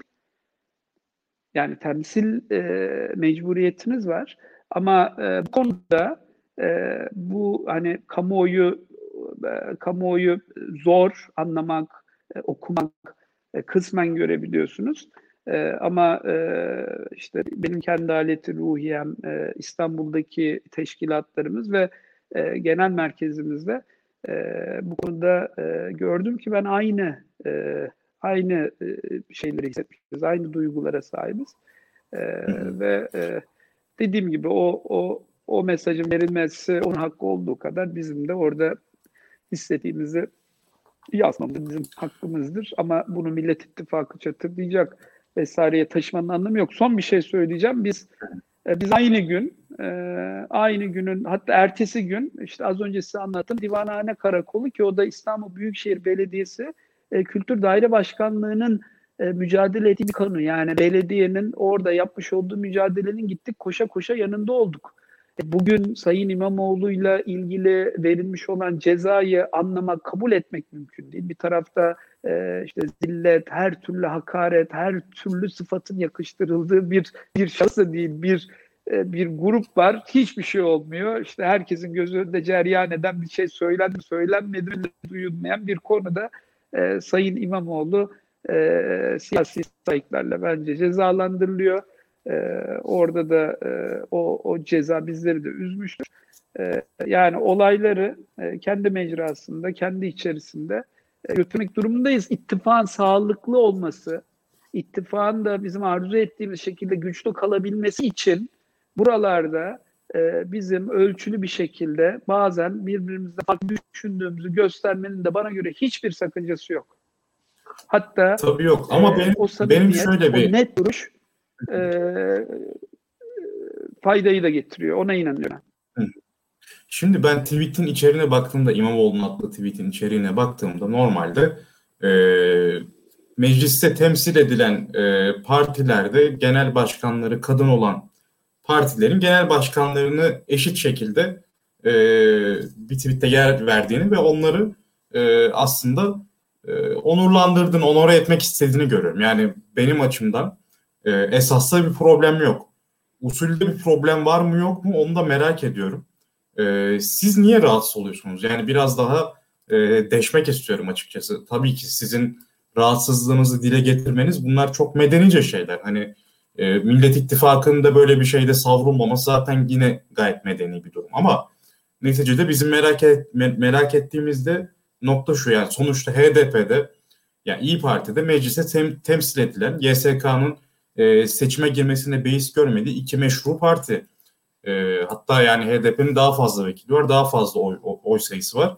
Neden İyi Parti aynı tweette yer almaktan rahatsız oluyor? Zaten mecliste aynı çatıda yer almıyor mu? Evet. Ee, şimdi e, yani bir, bir saat 10 dakikadır konuşuyoruz. Ben e, birkaç defa bunu söyledim. Ee, hı hı. HDP ile ilgili e, bizim e, durduğumuz noktayı çok açık ve net olarak e, ifade ettim. E, iki tane siyasi partinin genel başkanı. Şimdi e, e, bir tane siyasi partinin genel başkanı, öteki de bir siyasi partinin genel başkanı ama biz o partinin e, terörle arasına mesafe koymadığı sürece bizim tarafımızdan e, hani e, me, me, yani meşrutiyet anlamında siyasi bir parti anlamında e, kabul edilebilirliği noktasında bir sıkıntı yaşıyoruz, zorluk yaşıyoruz. Yani daha net nasıl ifade edebilirim? Şimdi böyle bir e, böyle bir algımız varken e, böyle bir yaklaşımımız varken e, o ismin e, bizim genel başkanımıza yan yana e, anılması e, rahatsızlık verdi. Yani bu e, hoşumuza gitmedi. E, yani hani e, ya hoşumuza gitmeyen başka şeyler de olmuştur geçmişte. E, yani hoşumuza gitmeyen başka konular da olmuştur. Ya dediğimiz başka meseleler olmuş olabilir. E, ama burada e, başka bir e, e, başka bir konu var. Yani genel başkanımızla birlikte anılmış olma e, durumu var. E, Valla yani bunun bizi niye rahatsız e, ettiği sorusu e, bize sorulduğu kadar e, acaba bu duyguyu bize e, vermekte e, nasıl kadar muvaffak oldu HDP? E, bunun da kurcalanması lazım. Yani bir e, ya tırnak içinde söylediğim bir şımartma durumu var ya. Yani e, şimdi e, ben de soruyorum niye rahatsız oluyorum? E, rahatsız oluyorum. Çünkü e, bir e, bir bir bizim açımızdan gördüğümüz bir realite var. E, yani rahatsızlığımız rahatsızlığımız az önce söylediğim konu anlamında. Yani rahatsızlığımız orada hani yani buralara buralara getirmeden de anlatamıyoruz kendimize. şehit olan askerimiz var. Otobüs duraklarında hayatını kaybeden siviller var otobüslerin içinde e, yanarak can veren insanlarımız, vatandaşlarımız var. Var oğlu var. Yani bunlar e, bunlar canımızı sıkıyor. Bunlar yüreğimizi yakıyor ve diyoruz ki ya lanetleyin şurayı. Lanetleyin. Yani bizdeki ruh hali bu. Şimdi bu ruh halinden dolayı e, yani hani bu, bu, hep bu tarafa soruluyor. Bunu yaratan tarafa da bunlar daha çok söylensin, daha çok sorulsun. Densin ki siz ne yaptınız da bu kadar bu insanlara bu algıyı yarattınız? Hani ben e, kendi şahsım anlamında da konuşmuyorum. Yani sorduğun soruya cevap vermek için Bey, e, bunları. Hani ne var bunda? E, Burak Bey. okuduğumuzda bizdeki algı.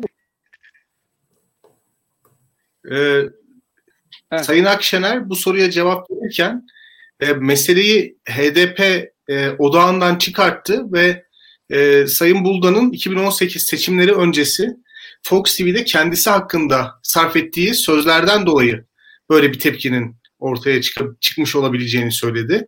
O yayını ben hatırlıyorum. Ee, Meral Hanım'ı faili meçhullerle ilişkili olarak göstermişti. Ve bu aslında alakasız bir durumdu. Çünkü e, 8 aylık bir İçişleri Bakanlığı dönemi var ve bahsedilen hadiseden birkaç sene sonra ortaya çıkmıştı. E, yani Meral Akşener verilen tepkiyi HDP ve diğer konularla çok e, alakalandırmadı. Kişisel olarak kendisiyle e, Buldan arasındaki bir meseleye hapsetti açıkça söylemek gerekirse. E, e, bu acaba e, yani sizin söylediklerinizin e, hislerinizle birçok insanın hissettiği şeylerle alakası olabilir ama e, Onur'un sormak istediği şey şu. Seçimi kazanmak istiyorsak HDP'yi e, otomatik olarak hükümetin gözüyle, lensiyle görüp o kelimeleri kullanmamamız gerekiyor. E, ve bir reaksiyon olarak aniden bu hissiyatı ortaya koyduğumuz zaman da muhalif ittifak çatırlayabilir. Çünkü Pervin Buldan'dan çıkardık bütün camiayı aynı kefeye koymuş oluyoruz bu sefer. Çünkü HDP dediğiniz parti sadece parti yönetiminden ibaret değil ki seçmenleri de o partinin bir parçası. Dolayısıyla hani bundan sonraki benzer krizlerdeki tavrınız yine bu şekilde mi olacak yoksa olabildiğince meseleleri münferitleştirerek mi ilerleyeceksiniz?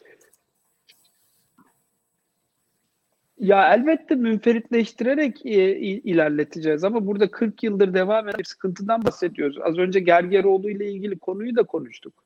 E, bana soru sordunuz.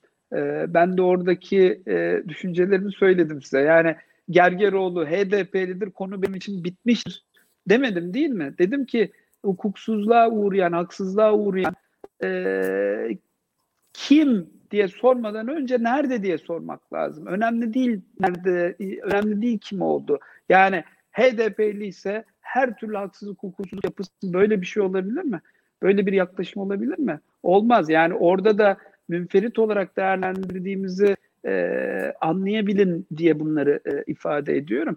Ee, şimdi Onur Bey siz niye böyle hissettiniz diye sorduğu için ben biraz orada belki partinin dışına çıktım Buğra Kalıncı olarak samimi olarak içimden gelenleri Hı-hı. söyledim.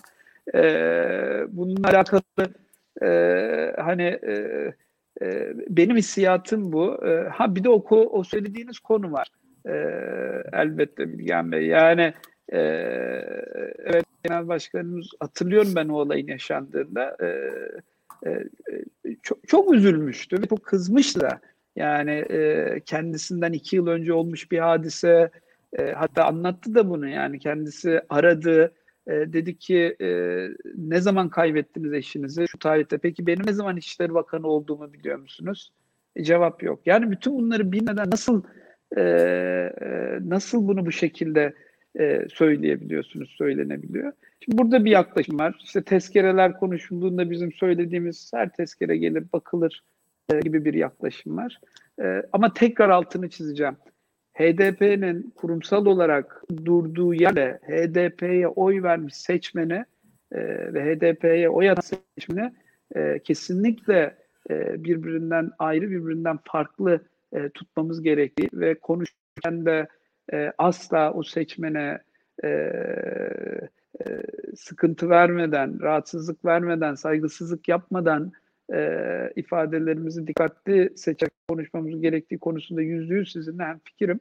E, ama bazen net olmak gerektiği, yani problemlerin anlaşılması, karşılıklı olarak duyguların hissedilmesi anlamında bazına da ihtiyaç var. Zor bir mesele. Zor olmasa e, 1984 Eruh'tan bugüne kadar e, biz halen bu işi konuşuyor olmazdık.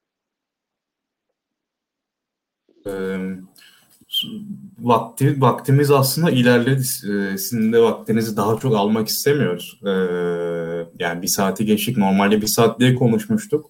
E, teşekkür ederiz bize ayırdığınız vakit için ama birkaç sorumuz daha olacak. Ee, evet. Şimdi benim merak ettiğim ve seyircilerimiz de merak ettiği bazı e, politika soruları var. Bunlardan bir tanesi eğitim konusu. Şimdi Türkiye'de e, eğitim sistemi yapboz tahtası gibi ve 4 artı 4 artı 4 ile birlikte ve imam hatipleştirme politikasıyla beraber Türkiye'de kaliteli ve seküler eğitimin aşındığını görüyoruz. E, bunun yanında da özgürlükler e, bir yandan e, kısıtlanıyor aynı çerçevede aslında. Yani burada özellikle daha genç seçmenler veya işte 30'lu yaşlarına yeni adım atmış seçmenler eğitim konusunda oldukça endişeliler. Mesela Türkiye'de aile kur, kurmama noktasında e, epey bir soru işareti var. İşte yurt dışına beyin göçü konuşuluyor ya. Göçebilenler göçüyor, kalanlar da keşke göçsek diyor. Yani siz bu konuda somut olarak İyi Parti bize neyi söylüyor? Neyi değiştirecek eğitim konusunda? siz de soruyu sorarken belirttiniz e, eğitimle ilgili e, bir takım kararlar alınırken bir kere ideolojik yaklaşımlardan e, uzak durmak gerektiğine inanıyorum. Yapboza dönmesinin altında yatan iki sebep var. Bunlardan bir tanesi şu andaki Telegram rejimi. Hani ben böyle istedim, böyle olacak. O tıkanmıştık ama ikincisi de ikincisi de ideolojik yaklaşımlar. Yani bu ülkenin mesela geçmiş değerlerine e, bakıyorsunuz bir okulda birini öteki okulda ötekini ön plana çıkaran tavırlar oluyor. E, ya bu, bu ülkenin yetiştirdiği değerler olarak bakılıp ideolojileri, görüşleri ne olursa olsun onlarla korkmadan aynı e, şartlarda, aynı mesafede e, ve objektif bir şekilde e, anlatabilecek bir e, bir bir eğitim sistemi e, devletin eşit eğitim e, verebileceği bir e, bir platformu, bir yapıyı da oluşturması lazım. Benim üç tane evladım var e, ve işte üçü de e, okula gidiyorlar. Ya hesap ettim. E, yani benim bütün ana, anaokula gittim, ilkokul, ortaokul, lise ve üniversite hayatımda e, maddi olarak aileme olduğum yük e, bir tanesinin veya işte ikisinin bir yıllık toplam e, okul ücretinden çok daha az. Ve iyi okullarda okuduk. Güzel okullarda okuduk. Yani devlet okullarında okuduk. E, yani işte 11, 4 yılda üniversite, işte 15 yıllık eğitim hayatındaki maddi anlamda ailemin katlandığı yükle bugün benim çocuklarımın sadece bir yıllık okul ücreti, okul masrafını katlandığım e, yük neredeyse birbirine eşit. Yani bu bile eğitimin nereye geldiğini gösteriyor. Baktığım zaman da e, yani bizim işte Ankara'da Çizmeci İlkokulu ya da Namık Kemal Ortaokulu ya da Türk Lisesi'nde e, eğitim veren hocalar e, bu sefer işte o paraları ödediğiniz okullarda eğitim veriyorlar. Yani birisini yüceltmek, ötekini küçümsemek için söylemiyorum. Fakat devlet işte eğitim imkanını vermek zorunda. E, bir bunu sağlayacağız biz. İki e, kabiliyetler, ilgi alanları, e, çocuğun yeteneklerinin ön plana çıkarıldığı bir eğitim sisteminin uygulanması çok çok önemli. Öteki türlüsü muazzam bir verimsizliğe ve kayba yol açıyor. E, ki hatırlıyorum ben yani bizim dönemimizde bile e, üniversite tercihlerinde biz e, işte e, yani o, o, o dönem ne revaçtaysa herkes ona yöneliyordu. İşte dönem işletme işletmeye yöneliyordu. Bir dönem herkes inşaat mühendisi oluyordu. Para orada vesaire. Yani çocuğun gerçekten içindeki kabiliyeti, coşkuyu ortaya çıkaracak bir eğitim sisteminin olması lazım. Ben spor ve sanatı da çok önemsiyorum. E, bu IBM'in e, CEO'sunu bu, bu soruya verdiği çok güzel bir cevap vardı. Dedi ki işe insan alırken önünüze gelen CV'den çok neye dikkat ediyorsunuz? E, dedi ki baktığım tek şey var. Herhangi bir spor branşı ya da herhangi bir müzik e, alanında bir e, bir uğraşı, bir çabası var mı? E, benim için önemli olan o. Kaç dil bildiği, e, e, işte üniversite, hangi üniversite vesaire bunların hepsi ikinci planlı ve gerekçesini de şöyle açıkladı. Dünya öyle bir noktaya gidiyor ki artık bilgi çok kolay ulaşılır hale geldi. İşte dil biliyor olmak bile çok büyük avantaj olmaktan çıktı. Artık birçok yabancı dilde işte teknoloji vasıtasıyla rahatlıkla iletişim kurabiliyorsunuz. Farklı disiplinleri bir araya getirebilme, farklı disiplinleri yani farklı kolları işte matematiği, fiziği, biyolojiyi bunların hepsini e, bir bütün içerisinde değerlendirip buradan yeni bir şey üretebilecek ruh, bir zihin yapısı lazım. Bunu da ancak sanat size verebilir ya da spor size verebilir. Onun için e, sanat ve sporun olup olmadığına muhakkak bakıyorum ben işe alacağım kişilerde. E, çok kıymetli, çok önemsiyorum. E, biz 90 yılında, 91 yılında e, Özbekistan'a gitmiştik. E, dedemin doğduğu köye. E, işte Hı-hı. onun akrabalarını bulmaya. Bir dağ köyü. E, işte Namanya'nın Çadek şehrinde, Çadek köyünde bildiğiniz mezra. Mezra. Yani doğru tabir o köy değil mezra. Ee, annem ilkokul öğretmeni. İşte 40 yaşındayken hayatında ilk defa halasını ve amcasını gördü. Ee, bir halası öğretmen mezrada.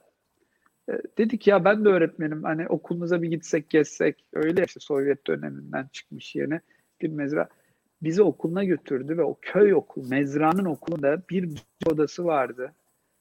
Ee, ben Ankara Namık Kemal ya da Atatürk Lisesi'nde öyle bir müzik odası görmedim. İçinde piyanodan tutun da kemana kadar e, her şeyi görüyorsunuz. İşte Sovyet döneminden kalma bir e, bir mezrada e, ki bir müzik odasından bahsediyorum. Tabii buradan bir sürü çıkarım yapılabilir. Şimdi vakit iyice daralır. E, dolayısıyla e, müzik ve spor muhakkak içerisinde e, e, bulmalı. Son olarak da rol modeller. Hı hı. E, yani biz e, e, biz e, işte alimin ölümü alemin ölümüdür e, diyen bir anlayıştan geliyoruz. Bizim hocalarımızı, hı hı. ilim adamlarımızı el üstünde tutmamız lazım. Böyle bazı üniversite sektörünü ki Üstün Hoca çok kıymetli bir hoca. Bunları yiyerek, yok ederek, e, tehdit ederek e, biz gençlere e, bir hedef, bir rol model e, oturtamayız, koyamayız. Yani kısa sürede e, köşeyi dönmüş, cebine büyük paralar koymuş kişileri bu ülkenin evlatları rol model olarak gördüğü sürece bizim insan kaynağımızda o anlamda heba olur. İşte Üstün Hoca gibi, Uğur Şahin gibi, Aziz Sancar gibi dünyaya mal olmuş, yaptığı çalışmalarla olmuş insanların hayatını öyle bir abartı abartı e, anlatmak, yaptıkları işin ne kadar insana, milyarlarca insana dokunduğunu, e, bir ünlü olmak kavramı varsa ünlü olmanın işte bu olduğunu e, ve buraların rol model getirilmesi gerektiğini inanıyorum. Eğitim sisteminin içerisinde bunlara muhakkak yer verilmeli. Ben son bir soru sormak istiyorum. Ee, bir buçuk saatte geçmeyelim. Ee, şimdi Türkiye'de maalesef gazetecilere ve siyasetçilere şiddet yükseliyor. Sizin de e, çevrenizdeki e, yakın ideolojide olan gazeteciler de maalesef şiddetin hedefi oldu. En sonunda Levent Gültekin maalesef bunun e, hedefi oldu. Maalesef. Ancak bu olaylar ülkücülerle ilişkilendiriliyor. Siz de İyi Parti, Milliyetçi Parti olarak tanımladığınızı ifade ettiniz. E, bu olaylara bakışınız nedir? Yani neticede ülkücüler hani milliyetçiliği temsil ettiğini söyleyen büyük bir sosyal hareket e, olarak görülüyor. Ancak şiddetle de anılıyor. Yani burada neden milliyetçilik ve şiddet denklemi çiziliyor? Yani bu e, bu bu bu iş yapanları e, o şekilde tarif etmekten ben hicap duyarım. Yani bunları işte milliyetçi, ülkücü veya da benim bildiğim milliyetçilik, ülkücülük e, tanımı kavramı içerisinde e, bunlar yok. Ee, Bu şahıslar yok, bu yaklaşım yok. Yani e, az önce konuştuğumuz konuda işte terörle, bu da bir terördür. Yani terörle arasına mesafe koymakta imtina ettiği için bir yere bir e, tavır gösteriyorsak bunları kabul etmemiz mümkün bile değil. E, yani bunun e, ne bizim e, kültürümüzde ne medeniyetimizde hiçbir yerde yeri yok. Yani bunun hiçbir ideolojide tutar tarafı yok. Şiddet alakası olan e, hiç kimse ne ülkücülüğün ne milliyetçiliğin yanından dahi geçemez. E, ben onu esefle kınıyorum. E, ama e, burada bir korku imparatorluğu yaratıldı. Hep yapanların yanına kar kaldı. E, hatta olaylar olduktan sonra gururla e, bunları anlatanlar oldu. E, maalesef ya bunları bunları biz inanın bakın 10 yıl sonra o arzu ettiğimiz değişim e, gerçekleştikten sonraki Türkiye'nin bir hikayeye ihtiyacı var. O hikayeyi yazdıktan sonra bizler bu, bu 10 yıl öncesine dönüp baktığımızda inanın bu utançla seyredeceğiz ya. ya korkunç. Yani dejavu gibi oluyor, konuşuluyor. Bir daha oluyor, konuşuluyor. Bir daha oluyor, bir daha. Ben iddia ediyorum şuradan 3 tane cümle kuralım hep beraber. 15 gün içerisinde aynı şeylerin bizim başımıza gelmemesi için e, hiçbir neden yok. Hiçbir neden yok. E, ve e, bir korku imparatorluğu yaratıldı. Ya genel başkanımızı tutuklamayla tehdit ettiler. E, kaç tane mitinge elinde bavuluyla gittiğini biliyorum. Hadi buyurun alın götürün diye. E, yani bu bu bütün yaklaşımların ürünü e, hani asla ve kata e, bunu böyle milliyetçilik onunla bununla e, bağdaştırmamak lazım. E, bu kavramların içine yani mesela işte bozkurt. Ya bozkurt niye önemlidir biliyor musunuz? Eğer siz bağımsızlığınıza düşkünseniz, eğer siz esaret altında yaşamama konusunda muazzam bir direnç gösteriyorsanız e, bu onun sembolleşmiş halidir. Şimdi burayı unutuluyor orada ya yani o yoksa onun hiçbir anlamı yok ki. Yani bu yoksa burada aslında hiç onları konuşmamak lazım. Biz hürriyetçiyiz. Biz esaret altına girmemek için canımızı veririz. Biz bağımsızlıkçıyız. Biz e, alimin ölümü, alimin ölümü diyen bir e, yaklaşım içerisindeyiz. E, biz devletin dini adalettir diyoruz. Yani e, bütün bunlar yoksa, adalet yoksa, tam bağımsızlık yoksa, hürriyet yoksa, özgürlük yoksa, ifade özgürlüğü yoksa, e, e, boş. Hiçbir anlamı yok ki. Hiçbir anlamı yok. Yani e, dolayısıyla bir insanın e, işte az önce söylediğim kavramlara sahip olup olmadığının göstergesi budur. Bu, eşkıyalık. Terörizm ta kendisi. Bildiğiniz işte sokak terör. Hı hı. Lanetlerini ee, Asla. Kabul edilemez. Biz de buradan tekrar geçmiş olsun dileklerimizi iletiyoruz. Tüm gazetecilere ve siyasetçilere ve sevgili Levent Gültekin'e. Ee, ekleyeceğiniz, ekleyeceğiniz bir soru var mı Burak, Burak Hocam? Yok hayır çok teşekkür ederiz sadece programımıza konuk olduğunuz için. E, vaktinizi ayırdığınız için çok teşekkürler. E, sizi tekrar ağırlamak isteriz. E, yani böyle sorularımızda kırdıysak döktüysek affola. E, tekrar bekleriz. Yo estağfurullah çok, çok keyifli oldu. Olur mu? evet ben de çok keyif aldım. Çok teşekkür ediyorum. Her zaman çağırın, her zaman gelelim. Çok teşekkürler. İyi akşamlar. Yayınımızı paylaşmayı, kanalımıza abone olmayı, beğenmeyi unutmayın. Ee, mesleğinizi, yaşadığınız yeri, yaşınızı bizimle paylaşın. Ee, yorumlarınızla yayınımızı zenginleştirmenizi bekliyoruz. İyi akşamlar. İyi akşamlar.